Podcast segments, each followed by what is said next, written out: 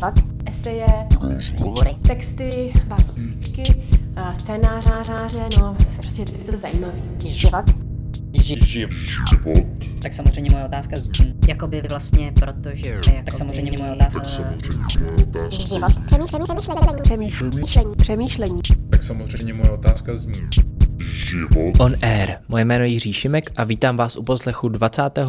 dílu podcastu Život on Air divadelního souboru UF ten život. Někdy v druhé polovině roku 2020 jsem se stal členem spolku Klimatická žaloba. Tím hlavním důvodem bylo, že pro mě v nabídce klimatických skupin a organizací nebyla žádná, s kterou bych se dokázal vyloženě identifikovat. A to i přesto, že klimatickou krizi považuji za nejdůležitější téma dneška. Myšlenka toho, že je možné žalovat stát kvůli tomu, že něco nedělá, tak jak má, mi přijde dokonalá.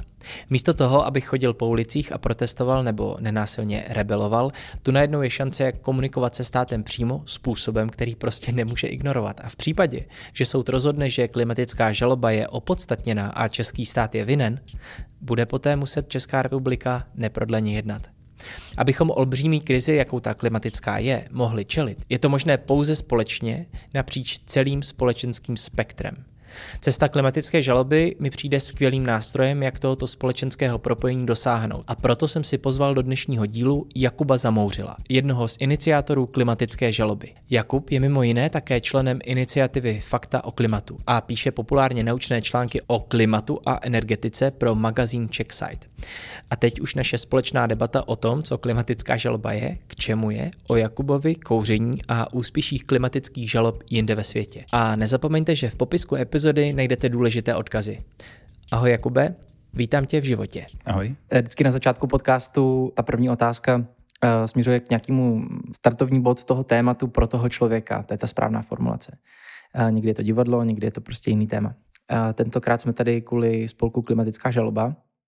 Já jsem úplně přesně z toho kontextu nepochopil, jestli vlastně jsi vyložený jako zakladatel, iniciátor, nebo jaká přesně tvoje role v tom spolku je. Nicméně eh, ten název toho spolku je dost výmluvný na to, aby lidi mohli trošku tušit, jaký je dnešní téma. A jak jsi se vlastně dostal eh, k tématu klimatické krize a kdy se to pro tebe stalo něčím, eh, v čem se musíš angažovat a v čem, mm, co se musíš snažit změnit nebo o tom mluvit? Já jsem se k tomu dostal tak jako docela náhodou. Že moje pozadí vlastně s klimatem nemá nic společného. Já jsem vystudoval vesmírné inženýrství a potom jsem jakoby šel na rok na stáž do Evropské vesmírné agentury v Holandsku.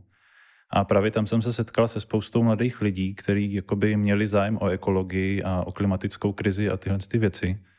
Což vlastně dává smysl, protože jakoby z těch satelitních snímků a z dat je vlastně docela dobře vidět, jak se ta země mění a co všechno se tady děje.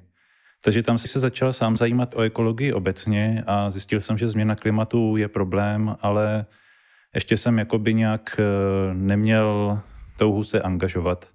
To přišlo až později, potom co jsem se vrátil zpátky do České republiky. A tady jsem vlastně viděl ve zprávách, že se konají protesty Fridays for Future, kde vlastně ty středoškoláci chodili do ulic a protestovali, aby vláda a státní zpráva dělali něco proti změně klimatu. No a vlastně mě zajímalo, co by vlastně proti té změně klimatu se dalo dělat protože mi přišlo, že oni jenom jakoby žádají, aby vláda něco dělala a mě zajímalo, co by mohla ta vláda dělat. Mm-hmm.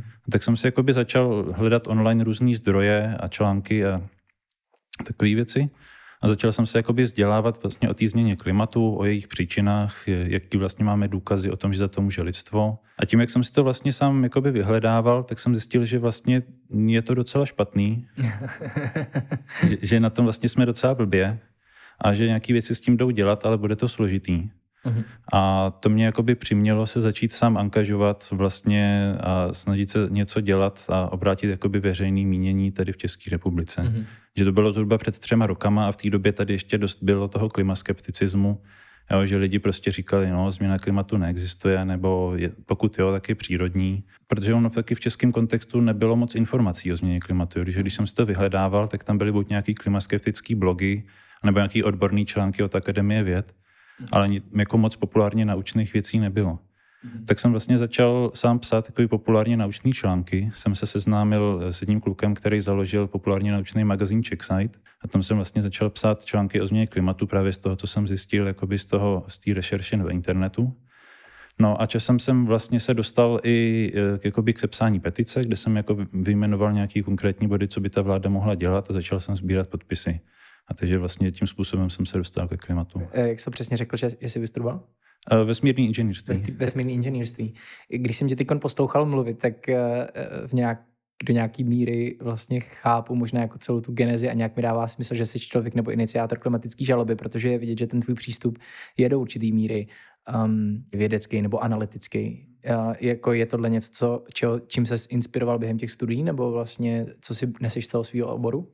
Částečně jo, protože v tom vesmírném oboru, tak tam člověk musí že jo, být schopný znát hodně různých informací a získat z nich nějaké jako ty důležité informace, nějak, nějakou jakoby analýzu. Zároveň uh, nemůže to být založený na dojmech nebo na něčem takovém. Uh, chci říct, že uh, člověk dělá nějaké rozhodnutí, chce dosáhnout něčeho a mm, ty data, na základě kterých staví a ty rozhodnutí dělá, musí být přesný, protože jinak by mohlo dojít nějaký fatální chybě nebo k nějakému fatálnímu se selhání v tom prostředí.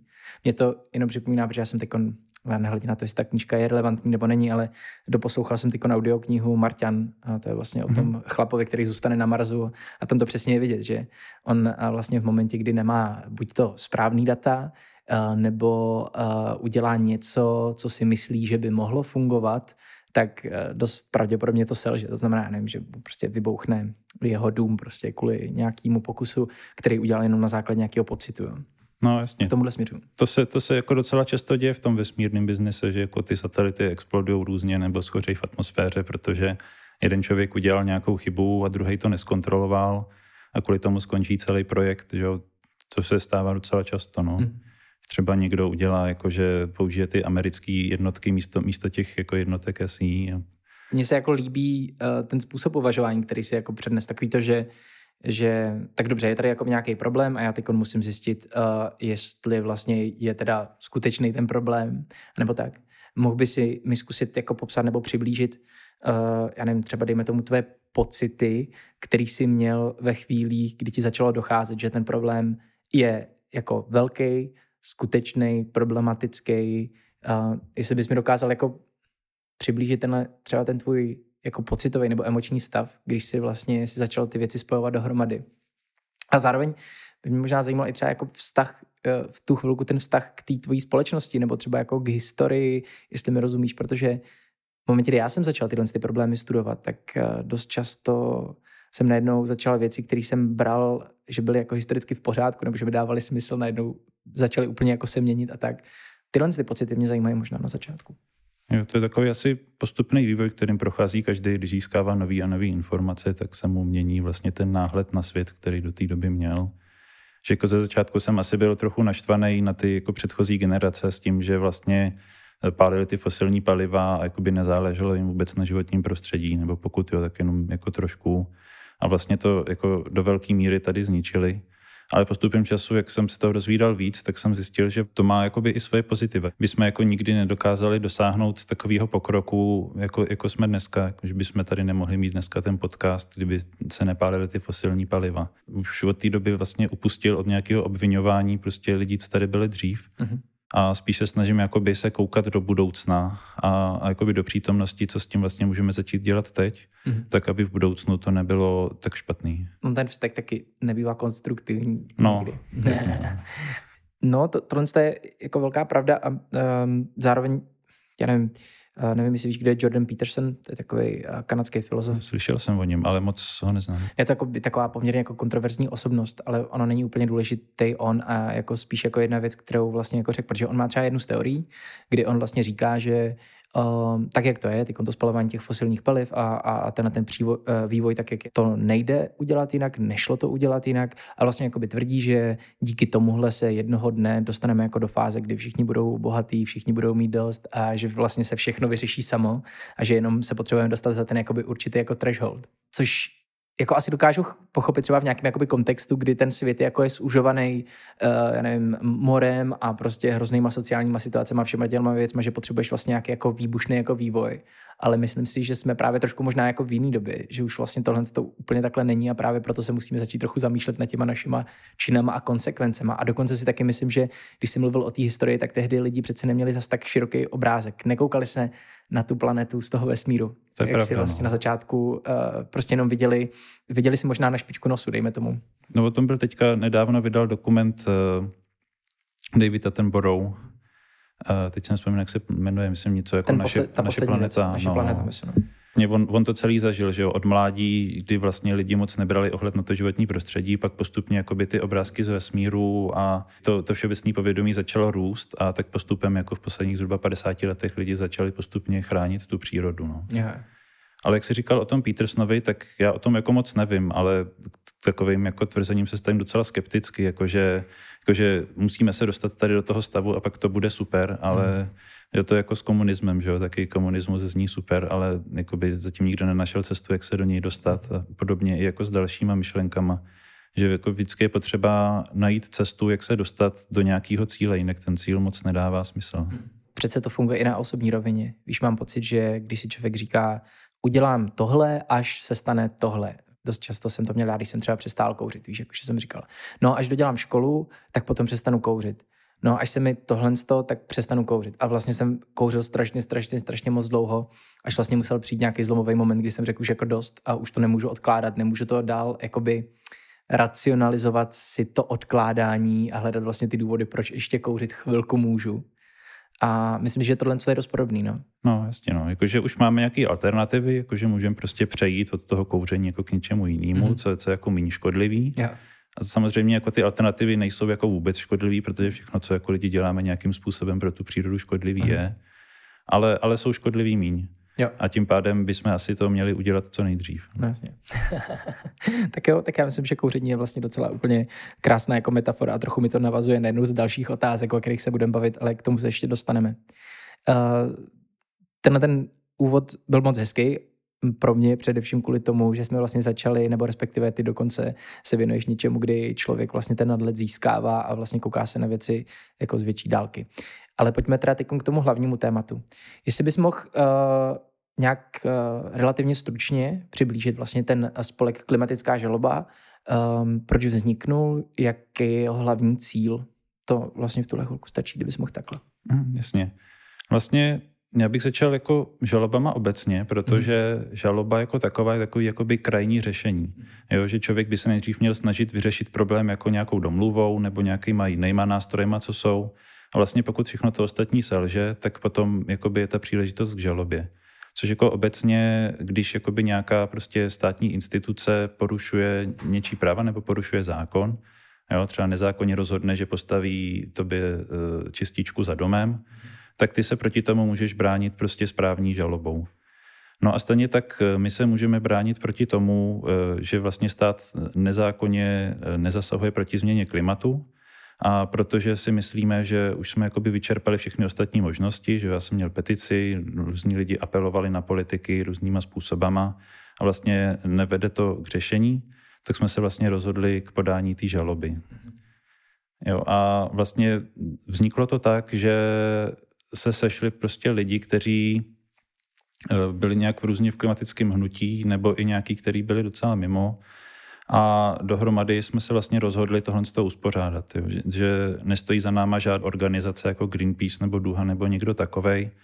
Jo, je to prostě jenom spolek individuálních lidí, kteří mm. už prostě neviděli jinou možnost, než podat tu žalobu. Jak to, že to vlastně neudělali tyhle ty organizace, jako jsou Greenpeace nebo Duha, nebo jak to, že, jak to, že se vlastně stalo, že, že ten spolek a tu žalobu vlastně sepsali ty individua, jak si právě řekl, jako doved by si na chvilku přemýšlet nad tím, proč tomu tak je, protože to je vlastně docela zajímavý, zajímavá otázka, protože ta situace je fatální, lidi v Greenpeace to musí chápat líp než kdokoliv jiný. Jak to, že vlastně tuhle tu cestu nezvolili? Mimochodem, organizace jako Greenpeace má na takovéhle žaloby určitě nějaký kapitál, a tak to je docela vlastně zajímavá, zajímavá úvaha.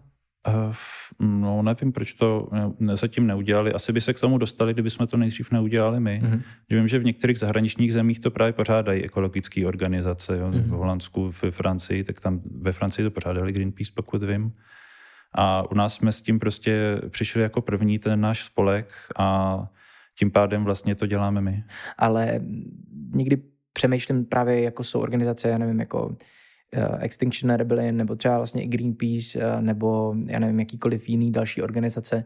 Neříkám, že to tak jako ve skutečnosti je, ale uh, někdy, když potom už děláš nějakou věc jako hrozně moc dlouho, tak se z ní vlastně už stane náplň a práce a vlastně um, někdy mm, ty organizace třeba můžou mít jakoby tendenci ten status svým způsobem trošku jako udržovat, eh, že jim vlastně vyhovuje to protestování, to fungování a tak, že už tam vlastně není třeba ta jako akceschopnost. Jo? Já nevím, to zrovna včera jsem prošel takovou vlastně zajímavou debatou eh, s naší kamarádkou, která vlastně žije s manželem v Africe a on tam eh, pomáhá, jako vlastně tam řídí nějaký humanitární akce a vlastně tam spravuje jako já přesně nevím, jak se jmenuje ta organizace, ale je to jako pobočka Evropské unie, která se tam snaží nějakým způsobem jako budovat infrastrukturu a tak dále. A protože jsme se jakoby bavili o tom, že to je vlastně jako trochu zvláštní, jestli se vlastně nevytváří taková jako vlastně závislost zvláštní toho lokálního místa v té Africe s tou Evropou a tak, že vlastně to nesměřuje k tomu jako řešení. Jestli, je, proto jsem se na to ptal, jo, jestli vlastně třeba i u těch, těch, z těch organizací, které už se tomu vlastně tradičně jako věnují, um, taky vlastně už jako nevzniká něco takového vlastně, že je potřeba ten problém řešit, je potřeba protestovat a tak dále. Je tohle jako mimo, nebo, nebo na tom něco trochu je, nebo máš nějaké zkušenosti s těma hnutíma nebo organizacemi? Zas tak moc ne, já jsem se jako nikdy nepřidával do žádné organizace, jenom se jako znám s několika lidma z těch organizací. Hmm. Vím, vím, že jakoby je, je občas problém jakoby s koordinací vzájemnou, že jakoby každá ta organizace má nějaký svůj plán a nějaký svoje akce, který dělá a jakoby je složitý je nějak jakoby skoordinovat dál, že třeba když jsem dělal tu petici, tak jsem je i žádal jakoby o pomoc se sběrem podpisů a to jsem jakoby nesehnal, to jsem nakonec sbíral jenom jakoby s kamarádama. Mm-hmm. Jo, protože oni každý měli jako nějaký své věci a nějaký petice říkali, že už dřív dělali a že je to náročné, takže už to nechtějí dělat, že mm-hmm. chtějí dělat něco jiného. Takže mají prostě takovéhle nějaké věci, na, na které jsou zvyklí a které mají naplánovaný a je jakoby složitý se od toho nějak odchýlit. A možná m, tam vzniká i nějaký jako typ uvažování, který ta organizace prostě už jako má a dělá to dlouho a některé věci už uh, pro něj třeba nemusou. Je vlastně jako, je to, je to zajímavé, že že když si říkal, že to v zahraničí teda jako by třeba Greenpeace jako organizovali v té Francii, jak jsi zmínil, tak eh, těch důvodů může být spoustu, proč to třeba u nás jako neudělali. Ale je to vlastně docela zajímavý a v tom uh, musím říct, že mě vlastně ten přístup té klimatické žaloby, když jsem to na internetu na poprvé vlastně zahlínul a na poprvé jsem si to přišel vlastně hrozně zajímavý, protože byl pro mě právě jako čerstvý vlastně strašně. A to mi přišlo, to mi přišlo vlastně hrozně jako super, že to bylo jako jiný a vlastně mi to jako hrozně moc vyhovovalo. Víš, že, ten, že právě jsem se prostě nestotožňoval s těma organizacemi, které třeba v jednu chvilku byly hodně jakoby trendy, jako právě třeba Extinction Rebellion, že vlastně mi ten jejich přístup vlastně nepřišel úplně jako optimální a vlastně tohle pro mě byla nějaká věc, s kterou jsem se vlastně dokázal jako identifikovat.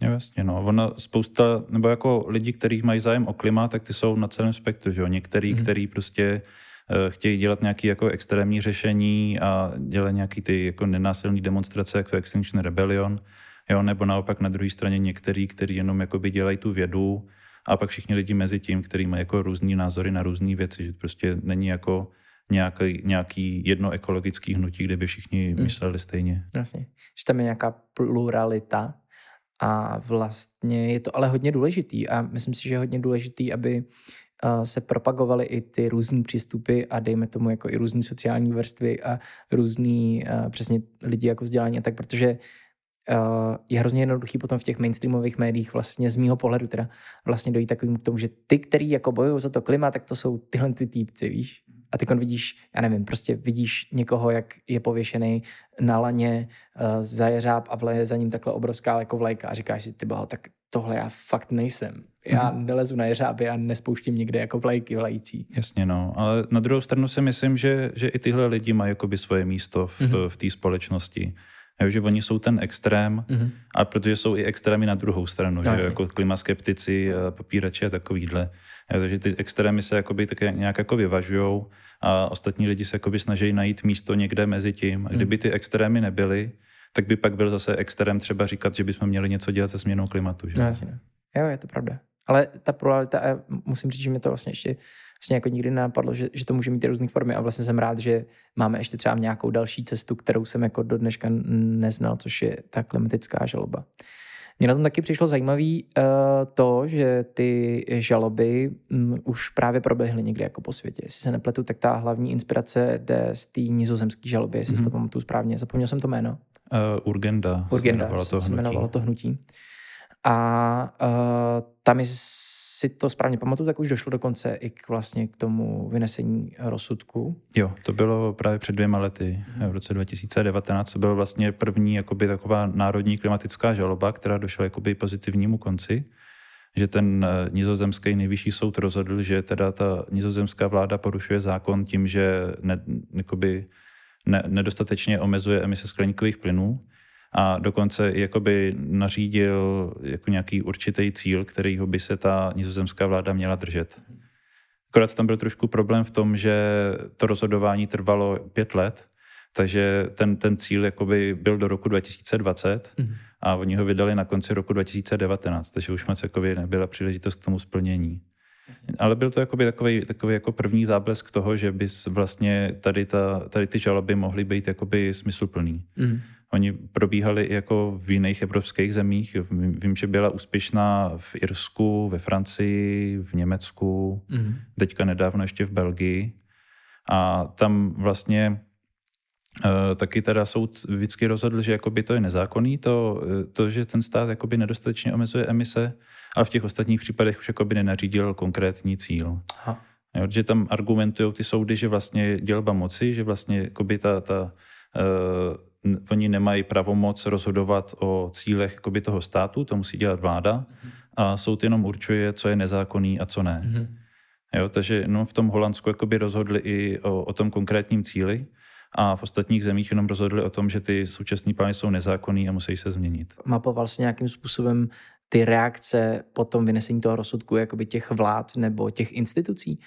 Protože to je něco, čemu, čemu, čemu já do určitý míry jako, nebo si nedovedu vlastně představit. Takže stát řekne vládě, to, co děláte, je nezákonný, musíte změnit svoje chování. No a pak už to ale prostě musí takový veškerý politikaření si aspoň představuju já stranou, protože Eh, v momentě, kdyby vláda neposlouchala soud, tak vlastně nastavuje hrozně problematický precedens. Tak mě zajímalo, jestli víš, nebo by si nám mohl říct, uh, co se v tom zahraničí teda od toho vynesení těch rozsudků stalo, nebo jak na to ty vlády reagovaly?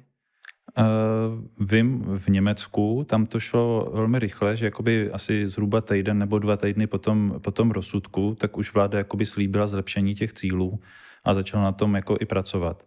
Jo, že tam, tam, tam se k tomu fakt jako postavila aktivně.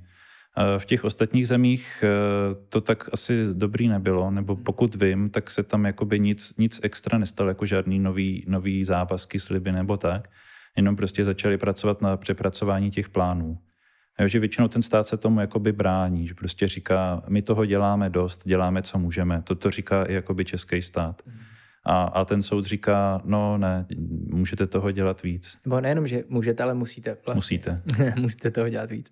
Já se na to vlastně zvědavý, jaká ta reakce bude od té české vlády.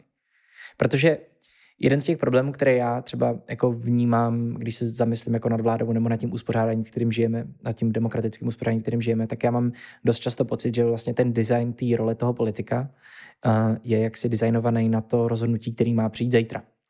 Ale je špatně vlastně strašně špatně vymyšlený nebo nastavený na to, aby vlastně vznikaly nějaké jako koncepční jako řešení. A tam já potom vlastně hrozně přemýšlím nad tím, jaká responze toho aparátu jako ve skutečnosti bude, když dostane takovéhle přikázání, jestli mi rozumíš, protože nevím, kdo pak vlastně bude schopný udržet tu kontinuitu, vlastně ten výhled dopředu a jestli jste jako třeba v tom spolku nebo v těch debatách, když to celé vznikalo, vlastně uvažovali i nad tímhle. Nebo dejme tomu, jestli i vlastně ta kancelář, která ten zákon vlastně napsal Frank Bolt, jestli vlastně nad tím letím jako uvažuje, jestli se vlastně nad tím letím jako uvažuje, nebo doopravdy ta role toho spolku je podat tu žalobu. Podat ji tak, aby měla šanci na úspěch. A ten zbytek doopravdy prostě na tom stát. No, je to tak. Ono to nezáleží ani tolik na vládě. Vláda prostě dává prohlášení, podepisuje cíle a tak. Ale jakoby vypracovávání těch samotných plánů a jakoby ta implementace záleží na jednotlivých ministerstvech. Mm-hmm. Že proto tu žalobu podáváme i na ministerstva, průmyslu a obchodu, životního prostředí, zemědělství a tak protože tam se vlastně vytvářejí ty politiky ochrany klimatu hmm. a státní energetická koncepce a všechny tyhle koncepční dokumenty, které jako na příští desetiletí plánují, jak se vlastně bude Česká republika vyvíjet, co hmm. se bude stavět, co se bude rušit a tak podobně. To znamená, že to jsou hlavně tyhle ty plány, které by se měly změnit.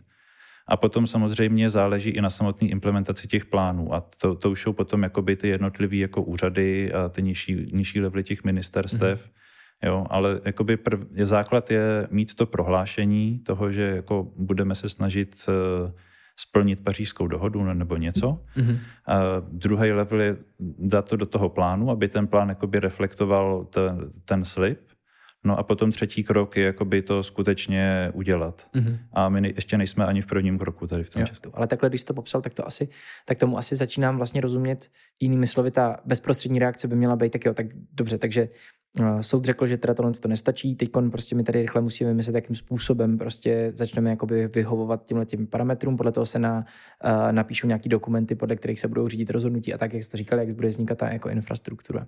Stejně to pro mě furt jako abstraktní a nepředstavitelný, protože uh, já nevím, jestli se třeba někdy osobně jako konfrontoval uh, s nějakým státním aparátem uh, do nějaké jako větší hloubky, než třeba jenom nějaká náštěva úřadu já třeba díky tomu, že eh, mám vlastně eh, zapsaný spolek a organizujeme ty divadelní představení, tak taky dostáváme dotace.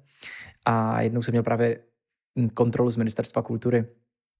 Takže samozřejmě jsem jakoby s tím úřadem vlastně byl ve spojení jako nějakou chvíli mnohem víc, eh, než jenom je výměna nějakých dokumentů. A když se zamyslím nad tou strukturou, nad, nad, eh, nad tou složitostí eh, všech těch eh, stupňů a těch drobností, který, kterýma jsem musel jakoby projít, přitom jsem je mohl vlastně vyřídit okamžitě, kdybych si zavolal třeba jenom s tím jedním člověkem a vyřešil bych jsem to po telefonu, ale vlastně to muselo jít přes všechny ty různý lidi, kteří jsou před tímhle člověkem, kterýho já jsem potřeboval a tak dále. Tak vlastně si říkám, že mm, je to, je to jako mám z toho hrozně zvláštní pocit. Víš, jakože na jednu stranu um, je potřeba jednat rychle, na druhou stranu tady před sebou vidím vlastně ten aparát toho státu, který jako zas tak pružně jako nedokáže jako reagovat. Tak já jsem vlastně hrozně zvědavý, jak se tohle jako podaří, nebo jak to jako bude fungovat. Nebo jestli by se dokonce mohlo fakt doopravdy stát, že ten stát jako nějakou, jako, jako vlastně tu hlavní věc nevím, jestli třeba tohohle z toho je nějakým způsobem možný vlastně jako dosáhnout i třeba tou silou. No, je to určitě výzva. Je, je, záleží hodně na těch lidech, co jsou na těch ministerstvech, hmm. který prostě píšou ty plány, který organizují různé ty věci. Jo, takže a, a oni z principu jsou konzervativní, mm. protože vláda smění každý čtyři roky a když pak přijde nějaký minister, který mu se nelíbí, co ten ministerský rada udělal předtím, tak ho vyhodí, dá tam nějakého svého člověka. Jo, takže oni se snaží hlavně jako dodržovat eh, to, co je, to, co je daný a nikoho nenaštvat. Takže proto právě my jsme se měli snažit, jakoby, aby to co, je, to, co by, to, co bylo daný, byly jakoby ty klimatické cíle, které chceme splnit. Že vlastně to, co teďka, to, co teďka jakoby je v těch plánech, tak to je něco, co je převzatý z cílů Evropské unie, který Česká republika je povinná splnit. Mm-hmm. Jo, ale, ale vlastně naším cílem je, aby Česká republika si stanovila ty cíle jakoby přísnější, to, že ty, ty jako dosavadní evropský, co byly dosud, tak byly trochu laxní, mm-hmm. tak aby vlastně jako měla, byla na cestě k tomu splnění pařížské dohody. A potom vlastně ty ministerský úředníci budou mít jakoby cestu k tomu, aby mohli jakoby psát ty plány v, tom, v souladu s tím mm. a mhm. jakoby implementovat mm. to. Mhm. A do té doby to oni dělat nebudou. No, jasně. A zároveň, aby ty politici zase dělali třeba ty politické rozhodnutí, které třeba nebudou právě rušit, dejme tomu, nebudou rušit tu práci, která vznikne na tom ministerstvu předtím, nebo budou udržovat nějakou kon- ko- kontinuitu, tak tam je vlastně hrozně důležité, aby tam byla ta společenská poptávka, že? aby ty vlastně politici uh, reprezentovali společnost, která vlastně tyhle ty změny chce. No a tady asi přichází teda na řadu vlastně ta druhá strana té mince, což jsou ty organizace jako je třeba Extinction Rebellion nebo Greenpeace, právě organizace, které vlastně jdou spíš tou cestou, že se snaží jako apelovat na, na tu společnost a vytvořit vlastně tu společenskou poptávku. Mám vlastně takovou jako trošku jako zkušenost, ale myslím si, že tyhle ty věci by se mohly jako opakovat a zároveň už si to trochu jako naznačil, když si třeba chtěl pomoct s tou peticí uh, za klima. Díky tomu, že se v tom prostředí trošku jakoby po, pohybuješ a dejme tomu reprezentuješ uh, tenhle ten proud, který se vlastně snaží jít uh, nebo využívat tu řeč toho státu a vlastně podal žalobu proti němu. Uh, jak vnímáš jako nějakou, nějaký třeba jako povědomí uvnitř té klimatické komunity nebo těch lidí, kteří se v tom vlastně pohybují, um, jak jsou spolu schopní jako napříč uh, spolupracovat, nebo jestli třeba si někdy vnímal, že tam vzniká jako určitá nevraživost, nebo třeba vůči spolku klimatická žaloba se někteří třeba ty členové, kteří se organi- jako angažují jinak, třeba jako vymezovali, nebo setkal jsi se i s něčím takovýmhle? Jo, no vůči nám ne. Jako my, máme, my máme podporu z lidí z klimatického hnutí. Mm-hmm. Vím, že jako některý lidi mají výhrady k Extinction Rebellion, jo, že ty víc konzervativní si myslí, že jakoby Extinction Rebellion spíš jakoby škodí imidži klimatického hnutí, mm-hmm. takže tam je jakoby nějaký pnutí ale jakoby uh, jsou schopní i spolupráce, jo? že vím, že byly nějaké akce, kde se sešly všechny jako ty organizace, i Greenpeace, i Extinction, i Duha a, mm. a mhm. další jako menší organizace, které nějak jako uh, povědomí o klimatu přispívají. Já vím, že třeba člověk v tísni teďka začal se věnovat klimatu, dělá materiály pro učitele a další takovéhle organizace, které dřív se klimatu nevěnovaly, tak do ní začínají zapředávat, protože to je vlastně téma, který jakoby zasahuje celou společnost, už ne, nejenom životní prostředí. Hmm. Takže jakoby spolupráce tam je, ale občas tam jsou, občas tam jsou nějaký problémy, nějaký pnutí, tak e, ne, není to jednoduchý ta spolupráce. Hmm. Já to právě říkám kvůli tomu, protože to i třeba znám zase já z toho divadelního prostředí, že jako navenek to vlastně vypadá, že všichni máme jako stejný cíl, že ty třeba jak byla ta krize, tak samozřejmě to bylo velmi problematický pro ten sektor, protože se nemohl hrát a tak dále a bylo jasný, že musíme nějakým způsobem s tou politickou reprezentací komunikovat a s těmi ministerstvem komunikovat. Nějakým způsobem se ta scéna jako, um, jako semkla, ale eh, vím, že uh, všichni se tak nějak jako vyloženě navzájem trochu jako znají a dost často tam právě ty nevraživosti jako vznikají. Uh, někdo prostě myslí víc na sebe, někdo ne a tak. A vlastně docela si dovedu představit, že to je vlastně jako problematický, no. Tak uh, pro, proto se na to ptám, jo. že mě vlastně jako zajímá, jestli tady jako je třeba když je tady vlastně takhle vysoký cíl, jako, tak, jako nějaká práce s tou klimatickou krizí, uh, jestli se vlastně dokážou ty proudy spojit. A tak to vlastně zní jako docela optimisticky a vypadá to, že jako pokrýváme nějaký spektrum teda od toho, od toho, od toho přístupu přes tu společnost jako jít jako uh, zevnitř. Takže ta moje otázka teď zní, jestli ty tu současnou situaci eh, i třeba díky té své angažovanosti nebo díky třeba nějakým jakoby úspěchům, aby jsme byli pozitivnější, um, jaký vnímáš ty vlastně v tuhle tu chvilku od toho člověka, který se o to začal zajímat, zjistil, že to je problém do dneška, když už teda něco vlastně vykonal a nějakým způsobem do toho hnutí trochu vidí. Jo, no, abychom byli pozitivní, tak za poslední tři roky já vidím obrovský pokrok, jo, tady, tady v České republice že vlastně, když jsem se o to začínal zajímat před třema rokama, tak byl docela rozšířený ten klimaskepticismus a v médiích to skoro vůbec nebylo změna klimatu. Jo, většina lidí o tom nevěděla nebo se o to nestarala a bylo to takový trochu mrtvý. A vlastně za ty poslední tři roky došlo k obrovskému pokroku. Jo, úplně přesně příčinu nedokážu odhadnout, ale nejspíš v tomu měl, měl vliv kůrovcová kalamita, měl, měl k tomu vliv sucho, jo, že vlastně už to začalo dopadat i na obyčejní lidi. Takže se to začalo dostávat jakoby do médií, začali si tam zvat různí klimatologi, meteorologi, vědce a tak dále. A vlastně došlo k tomu posunu, že teďka nedávno vyšly nějaký průzkumy veřejného mínění o klimatu a už víc než 90% lidí ví, že změna klimatu existuje a že je problém. Mm-hmm. Jo, a, a asi nějaký dvě třetiny uh, chtějí, aby se řešila. Jo, takže to je, to je obrovský pokrok proti tomu stavu před pár lety. I jakoby ty extrémní klimaskeptici se posunuli, že od toho, že klimatická změna neexistuje, do toho, že, že jako asi existuje, ale není prokázaný, jak moc za ní může člověk. Mm-hmm. Takže i, i, i to, tenhle extrém se posouvá, jsem zvědavý, kam se posune za pár let třeba. Ale, ale v tohle to vnímám pozitivně, no, že, že teďka už jakoby ta společenská poptávka po řešení změny klimatu přichází a myslím si, že jakoby po, po letošních volbách už jakoby to začne být v tý, řešený v té politické sféře. Jo? Že mm. už je to i jakoby v programech politických stran a, a věřím, že se to nějak jakoby začne víc řešit. Že to je jednoznačně jakoby tím, že se ty věci začaly jako reálně projevovat. Já jsem ti v těch otázkách, které jsem ti posílal, tak uh, jsem tam trošku jako úplně jednoduch, jednoduše po, po, po, popsal právě tu moji zkušenost, že jsem vlastně z vesnice, kde uh, teda my tam bydlíme asi jakoby 30 let ale ani nikdy v historii se nestalo, že by lidem ve studních docházela voda. A vlastně po povodních v roce 2008, kdy vlastně na tu vesnici stekly pole, které jsou vlastně, jak, jak, jak tam probíhala ta melioril, melioril, melio, Meliorizace. Melio, jak to, promiň ještě jednou? Meliorizace. tak přesně tohle to tam probíhalo a díky tomu ty eh, byly ty pole zničený, že jo, a vlastně potom, když byla ta velká voda, tak vlastně stekli do té vesnice a nám tehdy vlastně zničili dům. No, no. A já si myslím, že to je přesně tohle, že vlastně v momentě, kdy ty lidi dokážou se jakoby identifikovat s tím, že se to skutečně děje, v momentě, kdy to je jakoby jakýsi jako abstraktní problém, který, eh, dejme tomu, má nějaký konsekvence, třeba se zmenšuje prostě množství ledů eh, na polech a tak dále, tak si myslím, že pro obyčejného člověka, jako jsem já, ze stoklasní lhoty, Jirku Šimka prostě, je to jako problém, který je nedosažitelný. No. A myslím si, že teprve teď vlastně uh, začíná přicházet jako ten impact. Jasně, no. A ono to není jenom, ale taky o změně klimatu, že to je taky o hospodaření, že prostě kdyby se hospodařilo líp na tom poli, co je okolo vaší vesnice, tak by vám nesteklo že do domu. Mm. Jo, takže to je právě jako víc problémů spojených.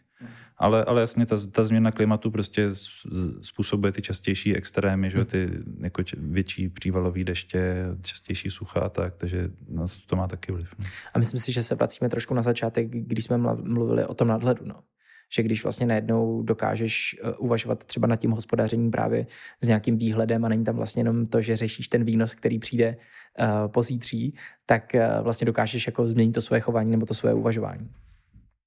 Já jsem chtěl mluvit právě o tom Extinction Rebellion ještě, uh, protože v té otázce jsem vlastně psal, že uh, jsem poslouchal právě ten rozhovor s tím Rogerem Hallanem, který vlastně spolu zakládá Extinction Rebellion v Británii. A mě tam vlastně tehdy zaujalo, že oni právě vyhrožovali tím, že budou vlastně lítat s dronama prostě nad letiště, aby zastavili tu leteckou dopravu a tak. A to je přesně jakoby pro mě jakoby pohyb, který uh, prostě uh, není, jakože už je za nějakou jako hranicí. Ale právě směřuju k tomu, že když si začal řešit, nebo když jste začali řešit vlastně to, že uh, se ta uh, žalba bude psát, jak jsi se jako stotožnil s tím jazykem té žaloby, a vlastně s tím uvažováním, který musíš v tom právu jako aplikovat, protože třeba když jsem tu žalobu čet vlastně celou, tak je to jako hodně vyčerpávající, to vlastně náročný, všechno se tam musí dát do souvislostí, všechno se musí vysvětlit a, a takhle. Jak, jak, jak, jak jo vní, vnímáš tohle, nebo jak jsi se s tím dokázal jako stotožnit, když uh, ta žaloba začala vznikat, nebo ten, ten text?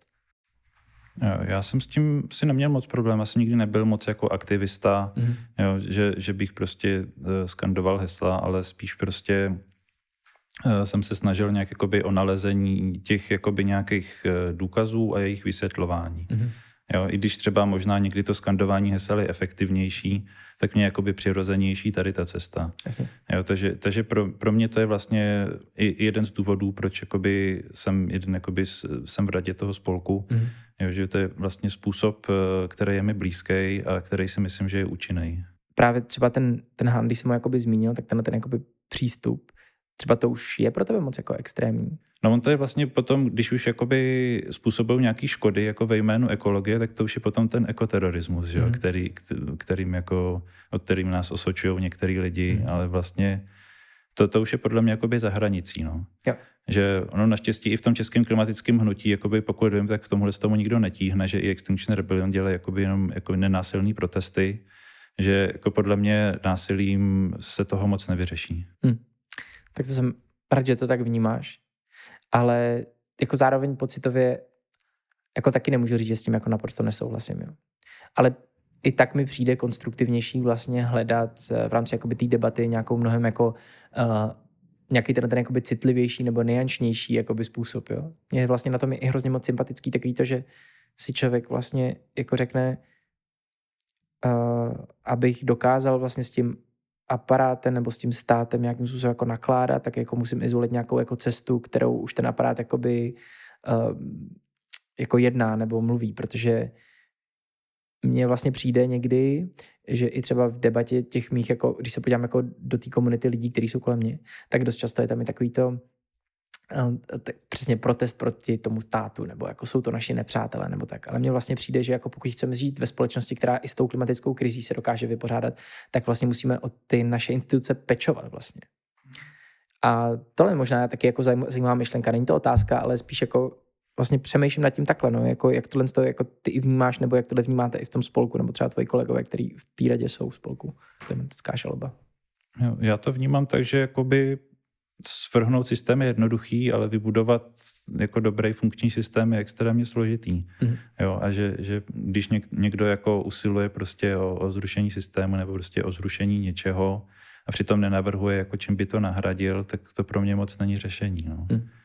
A jakoby u nás, u nás ve spolku obecně jako neusilujeme o nic takového, prostě jenom chceme, aby v rámci toho systému přišlo tady to řešení, že ten soud vlastně označí jakoby ty současné plány na, na nezákon, za nezákonný a tím pádem bude muset dojít jakoby k jejich změně. To znamená, že my pracujeme v tom systému, který dneska je tak, jak je zavedený. Hmm. Že vlastně tam není jakoby boj proti tomu statusu quo jako a priori, ale vlastně uh, nějakým způsobem z něj jakoby výjít a posunout se dál.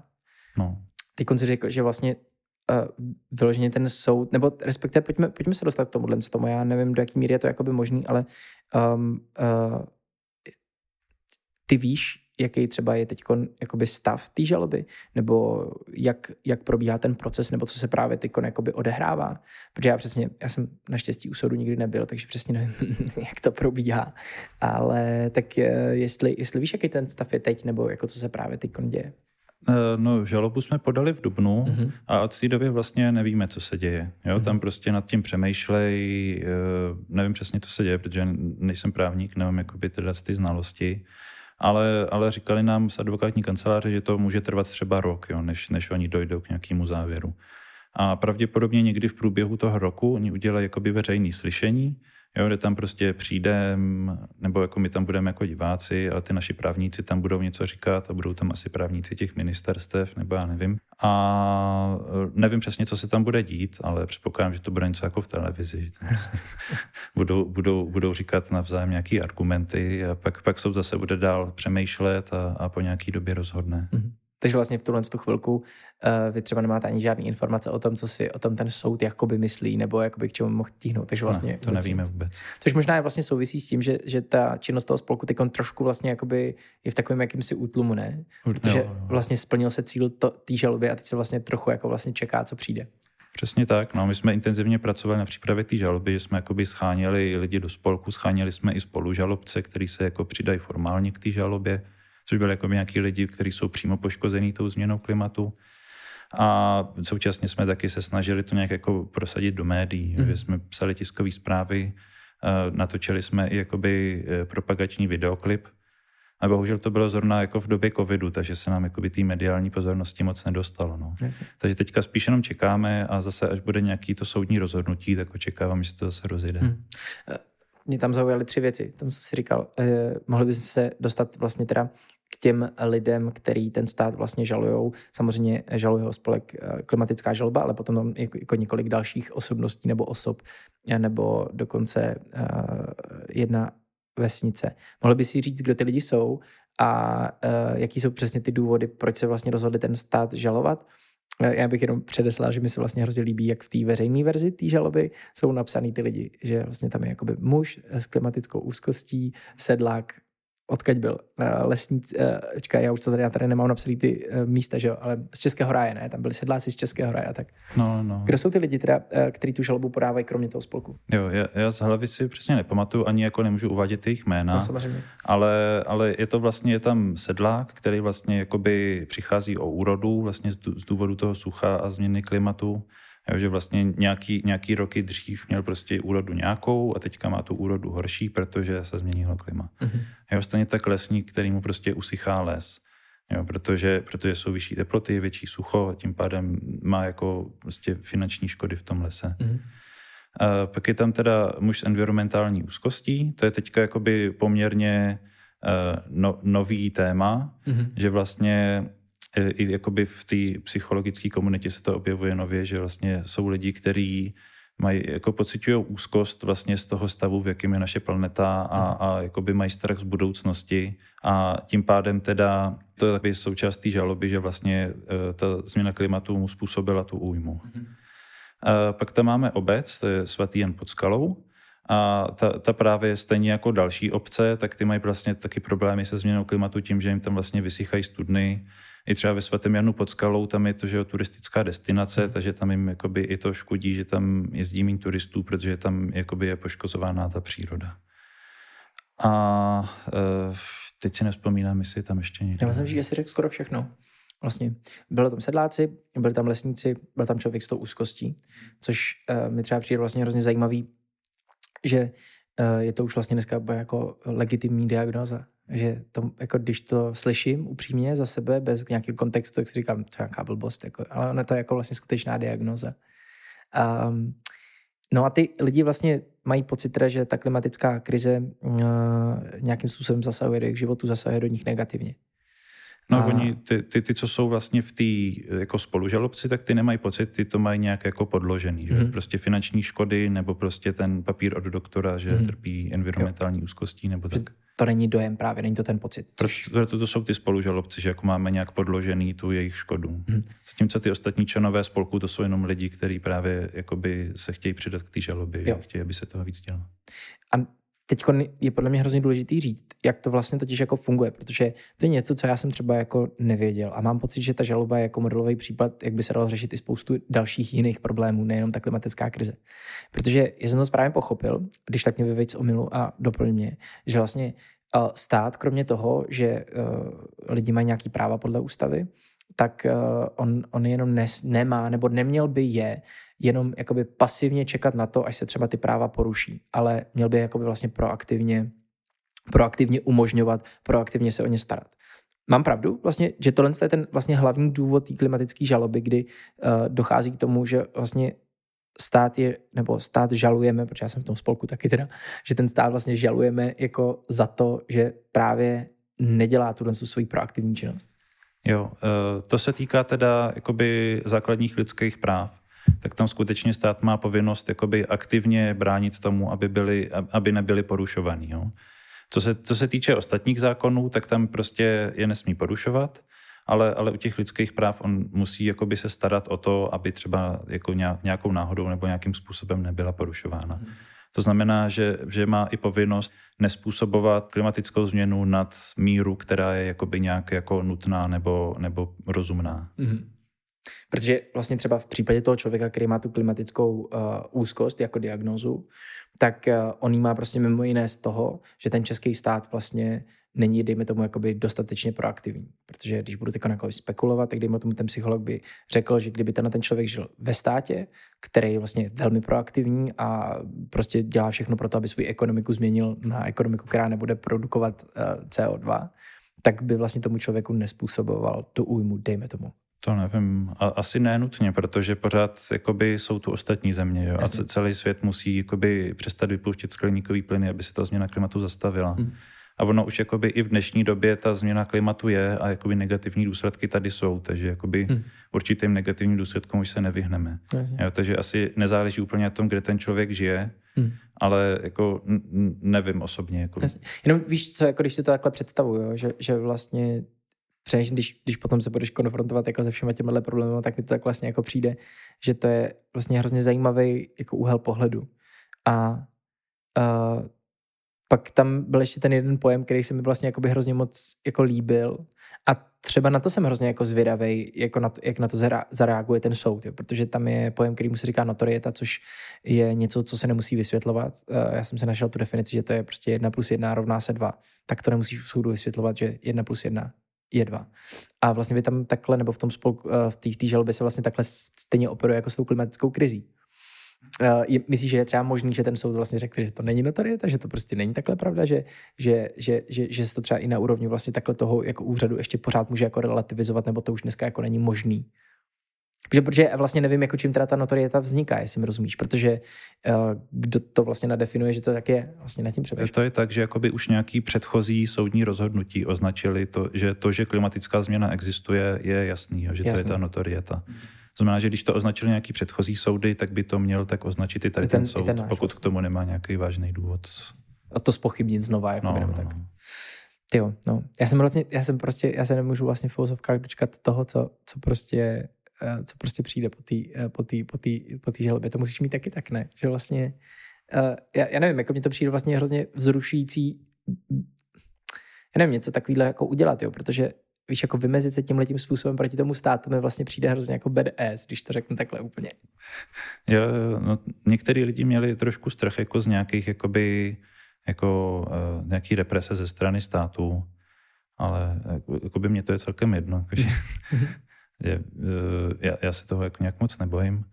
Ale, ale jakoby Dělám to proto, že mi to přijde jako něco, co je důležitý a, a myslím si, že by se to mělo dělat. No. A, a tak to myslím, že myslím si, že to, to mají i ostatní, jakoby, co jsou členové spolku nebo co hmm. jsou v radě spolku. Jenom ty lidi, co jsou v radě spolku, tak jsou veřejně známí, že protože jsou v rejstříku, ty ostatní hmm. členové jsou anonymní víceméně, takže můžou být v klidu. Kdyby se tohle to mělo začít jakoby dít, tak já ve finále si myslím, že by to ale pomohlo uh, jakoby tomu cíli, si mi rozumíš, protože samozřejmě žijeme v době, kdy uh, Eh, jako nikdo vás nemůže určitě zavřít do vězení nebo něco takového mm-hmm. podobného. No, to je dobře. A všechno ostatní se dá jakoby medializovat, jestli mi rozumíš, že si myslím, že v tomhle směru furt jako ještě máme nějaký jakoby právní stát, jo? nebo jako vůbec mám vlastně pocit, že když vlastně něco jako klimatická žalba může existovat, tak v fouzovkách uh, to znamená, že ještě furt žijeme jako ve státu, který do určitý míry funguje. Jo? No, jsme na tom dobře, co se týče demokracie. No. no.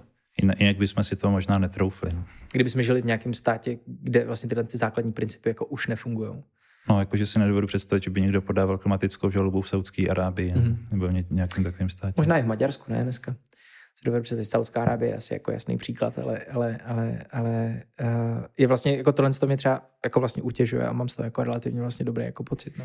No, nejde jenom o klima, že prostě jenom všeobecně, když jakoby nějaký státní orgán nějak narušuje práva nebo porušuje zákon, tak by člověk měl mít jakoby možnost eh, ho zažalovat a vlastně tou soudní cestou přinutit nápravu, hmm. ať jde o cokoliv. Mám pocit, že se pomalinku chýlíme jako ke konci rozhovoru, protože mám pocit, že jsme to nějakým způsobem pokryli. Přemýšlím nad tím, eh, jestli tebe napadá něco, eh, co by se mělo jakoby říct, ale myslím to třeba i v tom slova smyslu, když už se tomu věnuješ nějakou dobu a prošel si celým tím procesem vzniku té žaloby a tak dále, jestli jako je něco, nebo nějaký jakoby aspekt celé téhle problematiky, který ti chybí v tom veřejném prostoru nebo v té veřejné debatě uh, o klimatu nebo o, o, o těch problémech.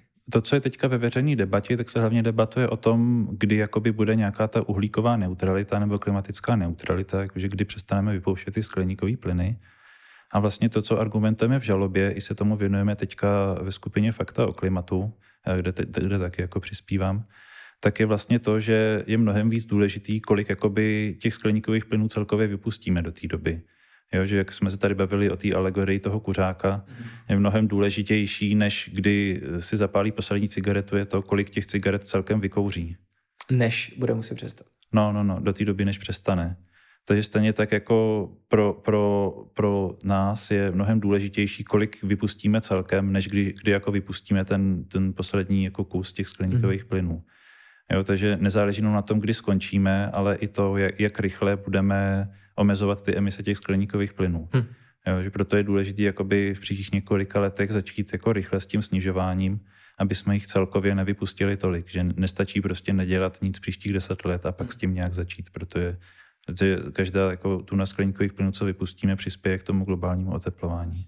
Je to asi jako stejný, jakože když řeknu, že v pondělí, no jak jsi přesně řekl, v pondělí přestanu kouřit, ale když do pondělí vykouřím tolik cigaret, že mi to zabije, tak je to trošku jedno, že už v pondělí nebudu kouřit. To je vtipný, že jsme na začátku uh, načrtli takovouhle uh, hned, hned jako metaforu, která se s náma drží až do konce. To trošku souvisí vlastně i s tím, i s tím jak uh, jak vlastně se ten příběh té klimatické změny vypráví. Že?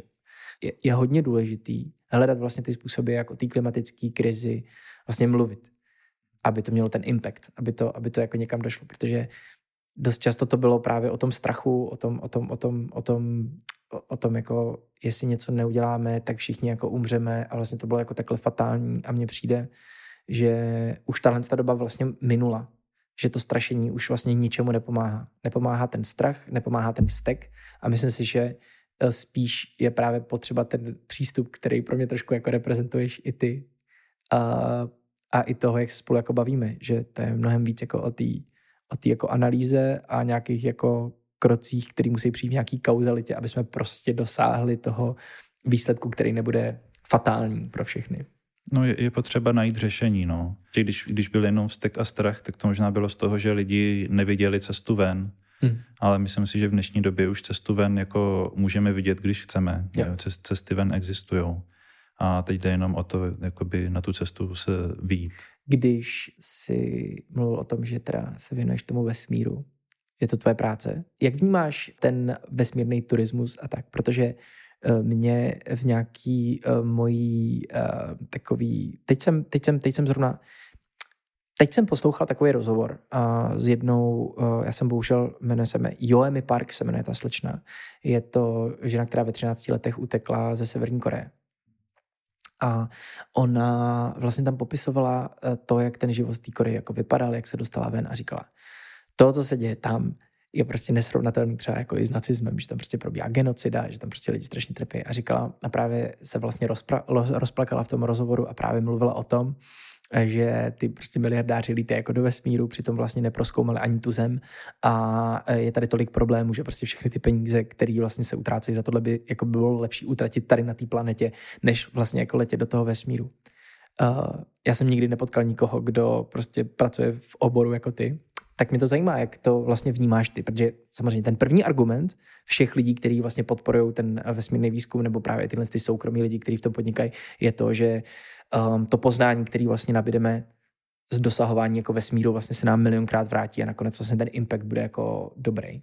Jak tohle to vnímáš ty? I právě třeba ve vztahu k tomu klimatu a tak. Jo, já si to taky myslím, no, že, že vlastně ty peníze zase investují do vesmíru, tak oni ve skutečnosti nejsou moc velký, jakože jsou mnohonásobně menší, než co se investuje do armády. Mm. Ale jakoby ten, ty pozitivní benefity, co z toho má lidstvo, jsou nesrovnatelně větší. Jo? Že mm. spousta věcí, jakoby, co používáme v dnešní době, tak se vlastně vznikla pro, pro vesmírný průmysl. Jo? Solární panely se začaly vyvíjet hlavně pro satelity a suchý zipy a různé jako medicínské techniky a vlastně jakoby to, to i to, že se vlastně teďka zajímáme o ekologii a o změnu klimatu a máme data, které jakoby nám říkají, co se s tou zemí děje, tak ty by nebyly možný bez toho vesmírného průmyslu.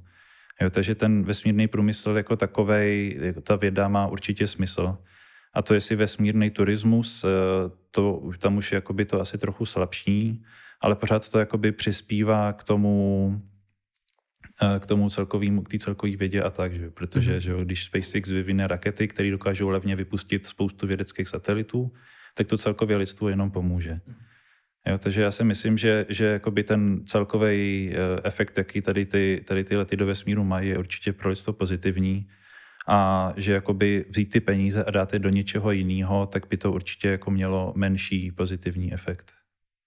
Ono to teď samozřejmě takhle působí, že jo, tak vezmeme ty peníze, které se utrácí za rakety a dáme je prostě na řešení nějakého problému a takhle to nefunguje, že jo, protože nevím, jestli se nám to úplně jako podařilo, ale v úvozovkách eh, vytvořit něco jako klimatická žaloba je taky vlastně velmi jemná práce a není to jenom o to, eh, že prostě by do toho spolku nebo by tomu spolku prostě někdo věnoval spoustu jakoby peněz, taky by to vůbec nemuselo pomoct. Je to mnohem víc podle mě o té lidské energii, o té energii lidí, kteří se sejdou a jestli to oni dokážou spolu.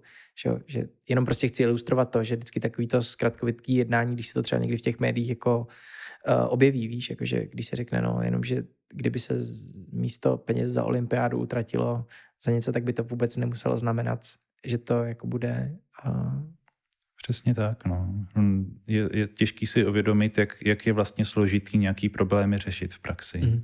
Jako co, kolik uh, lidský síly a kolik jakoby úsilí je potřeba něco změnit a ty peníze často hrajou i vedlejší roli. Mm. Jo, že jenom jakoby pomůžou řešení toho problému a důležitý je, aby se tomu věnovali lidi. Mm. Kubo, protože ty jsi teď zmínil uh, ten, ten, ten, ten uh, spolek, kterým se taky angažuje, že jestli se nepletu, tak to souvisí to s tím podcastem 2050. Jo, Fakta o klimatu. Fakta o klimatu. My teďka vlastně připravujeme podcast, který se jmenuje 2050. Bude jakoby nastěňovat různý ty řešení nebo mm. různý ty cesty, kterými se můžeme vydat, aby jsme vlastně, že se, se právě hovoří jakoby o cíli klimatické neutrality do roku 2050, mm. tak proto právě název toho podcastu. A tam teďka uh, už máme trailer a brzo vyjde jakoby první série toho podcastu, mm. takže doporučuji. A bude, bude na všech, uh, předpokládám, podcastových aplikacích a tak dále? Uh, snad jo, já se v tom přímo neangažuju, ale, ale myslím, že to bude. Ale tohle je teda ten vlastně přístup, mm, kdy se teda budou prezentovat, jak to vlastně jako udělat.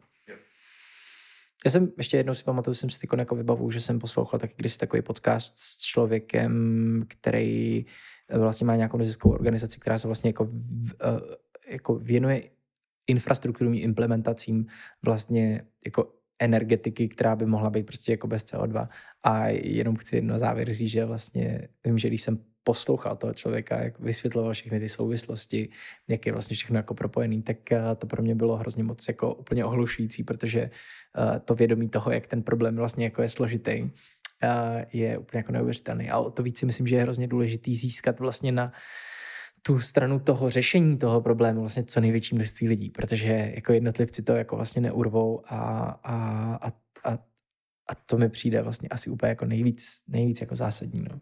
Přesně tak. No. Jestli jsi někdy slyšel o efektivním altruismu, mm-hmm. když lidi mají peníze, tak hledají způsob, jak je investovat tak, aby to co nejvíc pomohlo lidstvu. Mm-hmm. Z toho hnutí vzniká myšlenka, že ještě víc efektivní, než jakoby vydělávat peníze a věnovat je na dobrou věc, tak mnohem lepší je jakoby přímo se věnovat té dobré věci sám. Mm-hmm.